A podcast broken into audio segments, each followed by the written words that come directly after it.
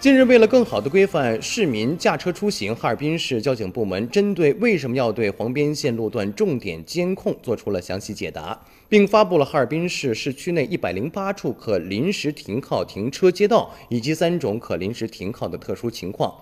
按照国家道路交通安全法和国家道路交通标志标线施划标准，已经在全市的八十七条严管街施划了路边石黄色禁停标线。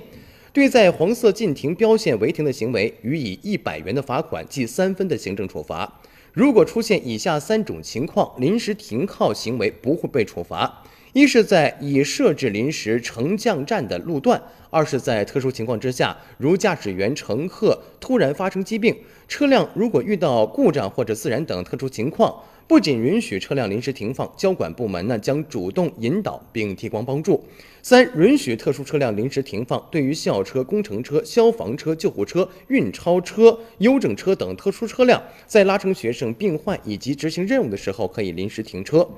下阶段，交警部门将继续加大加强路面停车管理，严处黄边线违停、路中心违停、违反标志和标线停车、路边双排和多排停放，尤其是对驾驶人在进行路段停车、开启双闪、在车上玩手机、看视频等人休息，以及以等一会儿会走、人马上来等借口违停的现象进行严格的处理，依法处罚。